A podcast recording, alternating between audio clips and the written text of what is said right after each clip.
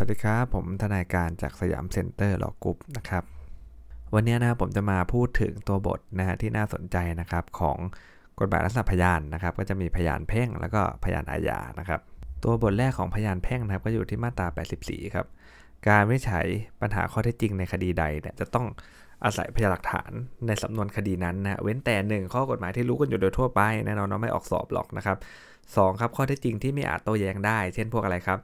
รับฟังนะฮะในคดีแพ่งที่มันที่มันมีคดีอาญาด้วยใช่ไหมครับศาลก็ต้องถือข้อเท็จจริงนะครับ ตามที่รับฟังมาแล้วในคดีอาญาที่ถึงที่สุดแล้วนะครับ แบบเนี้ยก็จะเข้า8สีอนุ2คือเป็นข้อเท็จจริงที่ไม่อาจโดยแย้งได้นะสามครับข้อเท็จจริงที่คู่ความลับ หรือถือว่ารับกันแล้วในศาลนะครับนะคือถ้ารับกันแล้วได้เป็นคดีแพ่งก็ไม่ต้องสืบอีกนะครับ มันก็จะโยงมาอีกหลาย ๆ เรื่องเลยนะครับ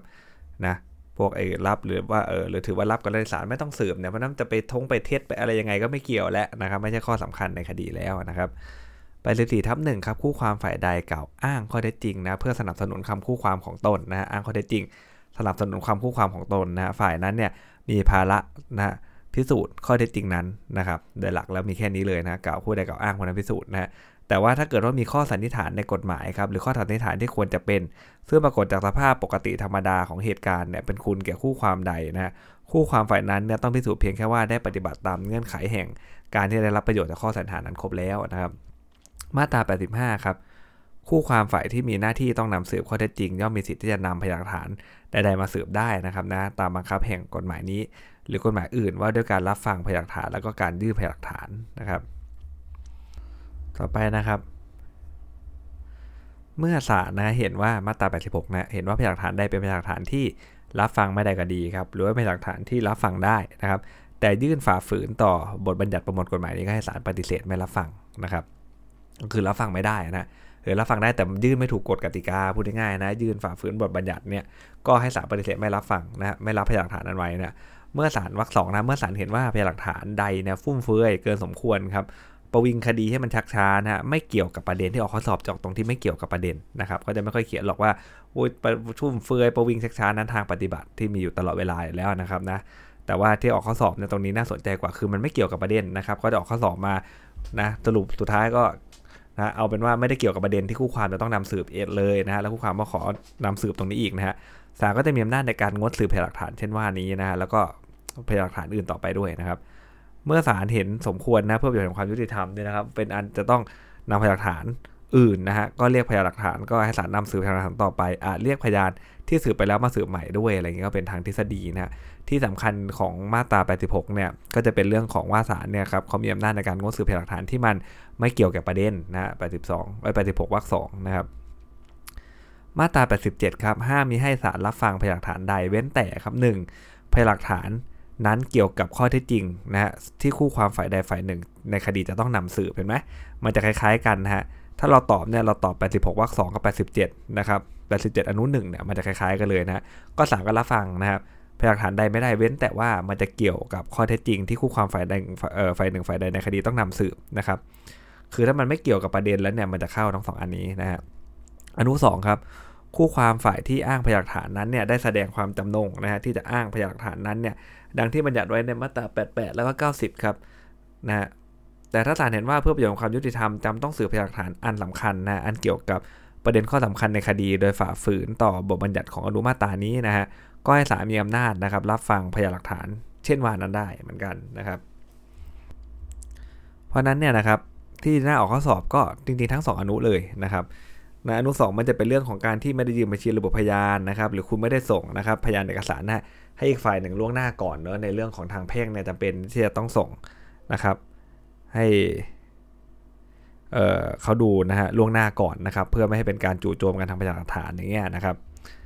มาตรา 88 ครับ เมื่อคู่ความฝ่ายใดมีความจำนงนะที่จะอ้างอิงเอกสารฉบับใดนะหรือคำเบิกความของพยานคนใดนะฮะ หรือมีความจำนงให้สารตรวจบุกอะไรก็ว่าไปนะเพื่อเป็นหลักฐานพยานหลักฐานในการสนับสนุนข้ออ้างข้อเท็จของตนนะฮะถ้าในคดีแพ่งนะก็ให้คู่ความนั้นเนี่ยยื่นบัญชีระบุต่อศาลก่อนวันสืบพยานไม่น้อยกว่า 7 วันนะครับไม่น้อยกว่า7วันนะแสดงเอ่อแสดงเอ่อเอกสารนะครับหรือสภาพของเอกสารที่จะอ้างนะรายชื่อที่อยู่ของบุคคลนะผู้มีความรู้ผู้เชี่ยวชาญอะไรก็ว่าไปนะครับนะพร้อมทั้งสำเนาบัญชีระบุพยานดังกล่าวในจำนวนที่เพียงพอเพื่อให้คู่ความฝ่ายอื่นเนี่ยเขามารับไปจากพนักงานศาลนะครับ ถ้าคู่ความฝ่ายใดที่มีความจำนงนะฮะจะยื่นบัญชีรูปพยานเพิ่มเติมเนี่ยก็ยื่นได้ 15 วันนับแต่วันสืบพยานนะครับ ถ้าวันเวลาที่กำหนดได้สิ้นสุดลงแล้วล่ะนะครับนะวันเวลาที่กำหนดไว้ไม่ได้สิ้นสุดลง แล้วคู่ความฝ่ายใดได้ยื่นบัญชีระบุพยานแล้วมีเหตุสมควรนะแสดงได้ว่าตนไม่ทราบว่าต้องนำพยานฐานมาสืบเพื่อประโยชน์ของตนนะฮะหรือไม่ทราบว่าพยานฐานได้มีอยู่นะฮะนะครับหรือได้เหตุสมควรอื่นใดเงี้ยนะครับ ถ้าจะแสดงไปที่พอใจกับศาลได้ว่ามีเหตุอันควรนะครับที่ไม่สามารถยื่นบัญชีระบุพยานได้ ตามกำหนดเวลาดังกล่าวฮะคู่ความฝ่ายนั้นอาจยื่นคำขออนุญาตอ้างพยานฐานเช่นว่านั้นได้ต่อศาลครับพร้อมทั้งบัญชีระบุพยานและสำเนาบัญชีระบุพยานดังกล่าวไม่ว่าเวลาใด ๆ ก่อนพิพากษาคดีนะถ้าศาลเห็นว่าเพื่อให้การวินิจฉัยชี้ขาดข้อสำคัญแห่งคดีเป็นไปโดยเที่ยงธรรมเนี่ยจำเป็นต้องสืบพยานหลักฐานเช่นว่านั้นก็ให้ศาลอนุญาตได้ตามคำร้องนะครับ มาตรา 89 ครับ คู่ความฝ่ายใดครับประสงค์ที่จะนำสืบพยานหลักฐานของตนนะฮะ เพื่อพิสูจน์ต่อคู่ความฝ่ายอื่นในกรณีดังต่อไปนี้นะฮะหก็คือหักล้าง เปลี่ยนแปลงถ้อยคำพยานนะฮะในข้อความทั้งหลาย ซึ่งพยานเช่นว่านั้นเนี่ยเป็นผู้รู้เห็นนะครับ หรือว่า 2 ครับพิสูจน์ข้อความอย่างหนึ่งอย่างใดอันเกี่ยวกับการกระทำถอยคำเอกสารนะฮะให้ผู้ความฝ่ายนั้นเนี่ยนะครับจะต้องถามค้านพยานเสียก่อนเลยนะในเวลาที่พยานเขาเบิกความเพื่อให้เขาเนี่ยมีโอกาสอธิบายถึงข้อความเหล่านั้น แม้ว่าเขาไม่ได้เบิกความเกี่ยวกับเรื่องนั้นเลยก็ตามนะฮะ ก็คือโดยหลักแล้วเนี่ยนะครับถ้าจะนำสืบพยานของตนเนี่ยเพื่อพิสูจน์ต่อพยานฝ่ายตรงข้าม เพื่อที่จะหักล้างเปลี่ยนแปลงด้วยคำว่าเขาโกหกอะไรยังไงนะครับนะอะไรแบบนี้ต้องถามก่อนนะถ้าเกิดว่าไม่ได้ถามค้านพยานก่อนนะครับเมื่อนำพยานหลักฐานมาสืบข้อความนั้นเนี่ยนะฮะคู่ความฝ่ายอื่น ที่สืบพยานเวลาชอบจะคัดค้านได้ มันเป็น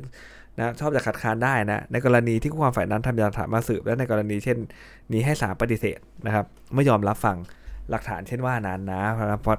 มาสืบก็ เออเขาเรียกว่าน้ำหนักก็น้อยอยู่ดีนะฮะตอนนี้เขามาเบิกความนะเกี่ยวกับสัญญากู้ตัวนี้ก็ไม่ยอมถามนะฮะไม่ยอมถามให้เขาตอบให้มันสิ้นกระแสความก่อนเนอะพอเขาสืบเสร็จวันตัวเองสืบบ้างโอ้โหเอาพยานหลักฐานมานะครับสืบใหญ่เลย แต่ตอนเขาอยู่เมื่อวานเนี่ยนะมันที่เป็นพันสืบโจทสมมุตินะฮะไม่ได้พูดถึงไม่ได้ถามค้านประเด็นนี้ไว้เลยมันก็แปลกๆถูกไหมฮะ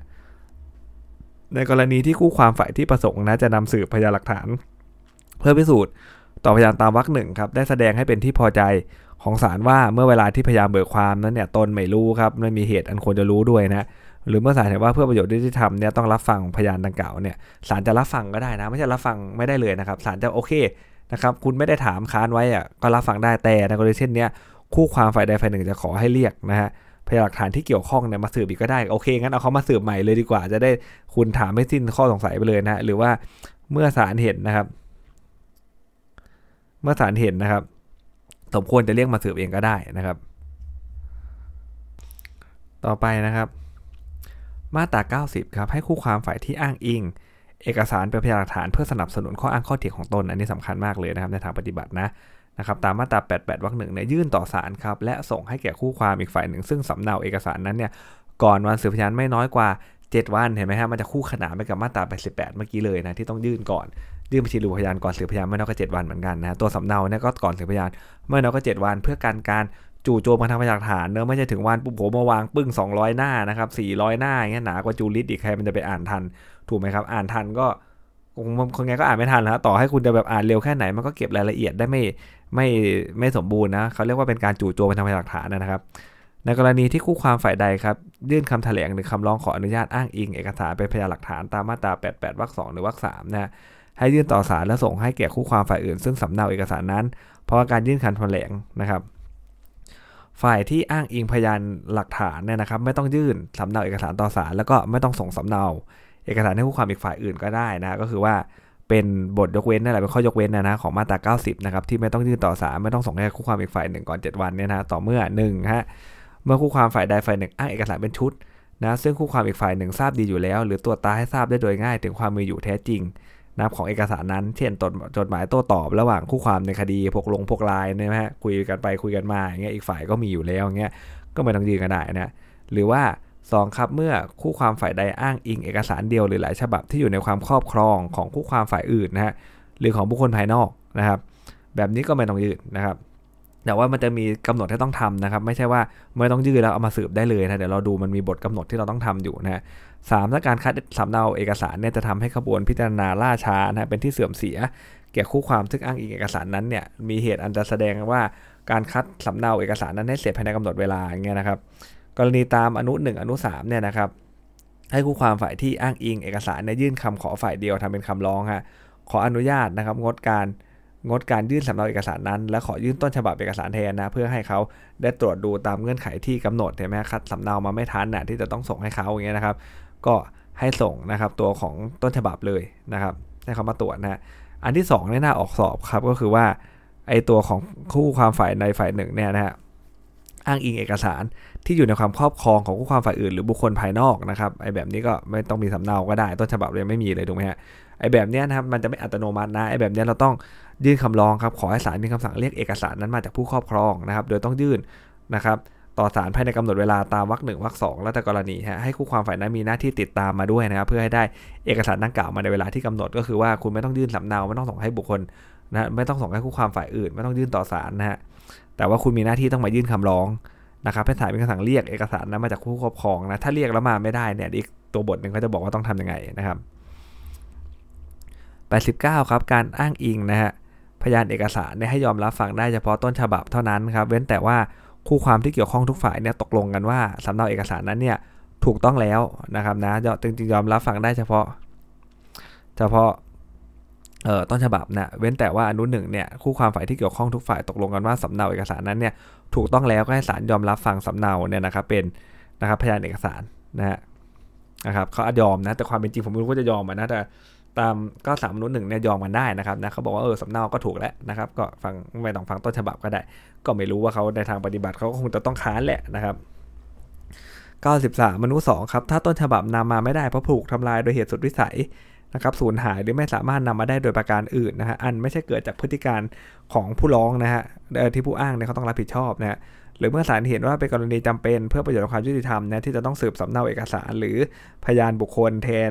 นะเอกสารที่นำมาไม่ได้ศาลจะอนุญาตให้นำสำเนานะหรือพยานบุคคลมาสืบก็ได้นะครับนะก็คือบทตรงนี้อาจจะเป็นว่าศาลเห็นว่าเป็นกรณีจำเป็น และเพื่อประโยชน์ของความยุติธรรมนะที่ต้องสืบสำเนา หรือพยานบุคคลแทนเออเอกสารก็ได้ก็ก็สามารถทำได้เหมือนกันนะครับนะเป็นบทยืดหยุ่นให้พอสมควรเลยนะแต่ศาลต้องเห็นนะครับ ถ้าเกิดศาลท่านไม่อนุญาตไม่เห็นเนี่ยก็จะสืบไม่ได้นะต้องเป็นต้นฉบับเท่านั้นนะครับ3ครับ ต้นฉบับเอกสารอยู่ในความอารักขาหรือในความควบคุมของทางราชการครับและจะนำมาแสดงได้ต่อเมื่อได้รับอนุญาตจากทางราชการนะครับเขาบอกว่าสำเนาเนี่ยที่มีผู้มีอำนาจหน้าที่รับรองได้ถูกต้องแล้วนะฮะให้ถือว่าเป็นอันเพียงพอที่จะนำมาแสดงได้นะครับ4ครับเมื่อคู่ความฝ่ายที่ถูกคู่ความอีกฝ่ายหนึ่ง อ้างอิงเอกสารมาเป็นพยานหลักฐานยันตนเนี่ยมิได้คัดค้านการนำเอกสารนั้นมาสืบนะครับนะตามมาตรา125เนี่ยก็ให้รับฟัง สำเนาเอกสารเช่นว่า นั้นเป็นพยานหลักฐานได้นะครับ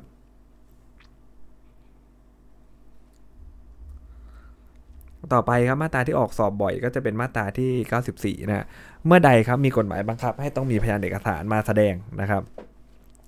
แฮชแท็กแรกของเขาก่อนเลยที่ต้องดูคือว่ากฎหมายบังคับนะให้ต้องมีพยานเอกสารมาแสดงนะครับก็ห้ามมีให้ศาลได้ยอมรับฟังพยานบุคคลนะครับนะในกรณีใดกรณีหนึ่งดังต่อไปนี้เลยนะฮะแม้ว่าอีกฝั่งหนึ่งเขายอมก็ดีนะฮะหนึ่งครับ กอไก่นะขอสืบพยานบุคคลแทนพยานเอกสารเลย เมื่อไม่สามารถนำเอกสารมาแสดงนะครับ แบบนี้ต่อให้คู่ความมีฝ่ายหนึ่งชินยอมก็ไม่ได้อยู่ดีนะครับ เพราะว่าเขาต้องการจะลดคดีที่แบบว่าเหมือน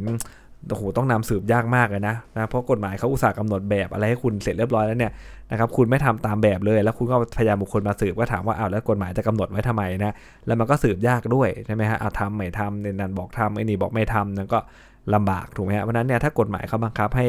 ต้องมีพยานเอกสารมาแสดงแล้วเนี่ยนะครับหน้าที่ของเราก็คือต้องทำมันถูกต้องซะนะครับ ตามกอไก่เนี่ยก็คือการขอสืบพยานบุคคล แทนพยานเอกสารเมื่อไม่สามารถนำเอกสารมาแสดงคือแบบเนี้ยไม่ได้ทำไว้เลยถูกไหมฮะนำเอกสารมาแสดงไม่ได้เอาพยานบุคคลมาสืบเลยมันทำสัญญากันจริงอะไรอย่างเงี้ยนะครับทำไม่ได้นะหรือว่าขอไข่ครับขอสืบพยานบุคคลประกอบข้ออ้างอย่างใดอย่างหนึ่งเมื่อได้นำเอกสารมาแสดงแล้วว่ายังมีข้อความเพิ่มเติม ตัดทอนหรือเปลี่ยนแปลงแก้ไขข้อความนั้นอยู่อีกนะครับ เรื่องเนี้ย ก็จะเป็นการขอสืบพยานบุคคลแก้ไขเปลี่ยนแปลงนั่นแหละนะครับนะเปลี่ยนแปลงข้อความในเอกสารเพิ่มเติมนะฮะเปลี่ยนแปลงแก้ไขนะครับ ก็ทำไม่ได้นะฮะทำไม่ได้ดีไม่งั้นเอกสารมันจะไม่ศักดิ์สิทธิ์เลยถูกไหมฮะเขาอุตส่าห์มีเอกสารขึ้นมา เพื่อว่าการมนุษย์เนี่ยจะมาโกหกกันภายหลังว่าฉันทำอย่างงู้นเงื่อนไขอย่างนี้ถูกไหมฮะถ้าเกิดว่าไม่มีอนุขอเนี่ยเกิดอะไรขึ้นครับทำไปไม่เกิดประโยชน์เลยเพราะว่าคุณจะทำไปจะเซ็นให้ตายยังไงคนก็มาเบิกความกลับได้หมดหรอว่าจริงๆอ๋อไม่ได้กู้กันล้านหนึ่งไงกู้กันร้อยเดียวอะไรเงี้ยนะครับ มันก็ คำถามคือถ้าเป็นอย่างนั้นแล้วจะทำเอกสารทำไมถูกไหมแต่ว่าแน่นอนครับบทเนี้ยถ้าเกิดว่ามันมีแค่เนี้ยตัดด้วนๆไปแค่กกขเนี่ยนะครับก็จะเห็นได้ว่ามันก็จะน่ากลัวถ้ามันเป็นเรื่องของอะไรครับ เอกสารปลอมถูกไหมนะเอกสารเขาปลอมขึ้นนี่นะฮะเป็นชื่อเขาเป็นชื่อเราไปกู้เงินเข้ามาร้อยล้าน หรือเป็นสัญญาอะไรที่เราจะต้องจ่ายเงินเขาไงฮะจำนวน 10 ล้านเนี่ย นะครับเราจะบอกว่าเราไม่ได้ทำเราไม่เคยทำสัญญากับคุณเลยนะคุณปลอมลายเซ็นอะไรก็ว่าไปหรือนี่มันไม่ได้สมบูรณ์โดนข่มขู่โดนเอาปืนจ่อหัวอะไรเงี้ยนะฮะให้เซ็นอย่างเงี้ยอ่าถ้าสมมติว่าตรงเนี้ยมันไม่มีวรรคท้ายเนี่ยเท่ากับว่าไม่สามารถนำสืบเปลี่ยนแปลงแก้ไขได้เลยนะต้องตามนั้นเลยนะเขาก็เลยต้องมีวรรคท้ายขึ้นมาว่าบทบัญญัติตามมาตราเนี้ยนะฮะไม่ใช้บังคับ ตามที่กำหนดไว้ในอนุมาตรา 2 แห่งมาตรา 93 แล้วก็เมื่อกี้นะถูกทำลายสูญหายไปไม่ใช่พฤติการที่ผู้อ้างต้องรับผิดชอบอย่างเงี้ยนะและไม่ให้ถือว่าเป็นการตัดสิทธิคู่ความในอันที่จะกล่าวอ้าง และนำพยานบุคคลมานำสืบว่าพยานเอกสารที่แสดงมันเป็นเอกสารปลอมใช่ไหมเป็นเอกสารปลอมนะฮะหรือไม่ถูกต้องทั้งหมด หรือแต่บางส่วนหรือสัญญาหรือนี่อย่างอื่นที่ระบุไว้ในเอกสารนั้นมันไม่สมบูรณ์นะครับนะมันมาแล้วมันไม่ไม่สมบูรณ์หรือคู่ความอีกฝ่ายหนึ่งตีความหมายผิด แบบเนี้ยก็สามารถเอาพยานบุคคลนะครับเข้ามานำสืบได้นะฮะ อ่านะครับก็สำหรับตัวบทที่น่าสนใจนะฮะเดี๋ยวผมจะแบ่งเป็นหลาย ๆ EP หน่อยนะมันจะได้ไม่ยาวเกินไปนะครับ เดี๋ยวครั้งหน้าเนี่ย ผมจะมาต่อให้ที่มาตรา95 นะครับสำหรับวันนี้สวัสดีครับ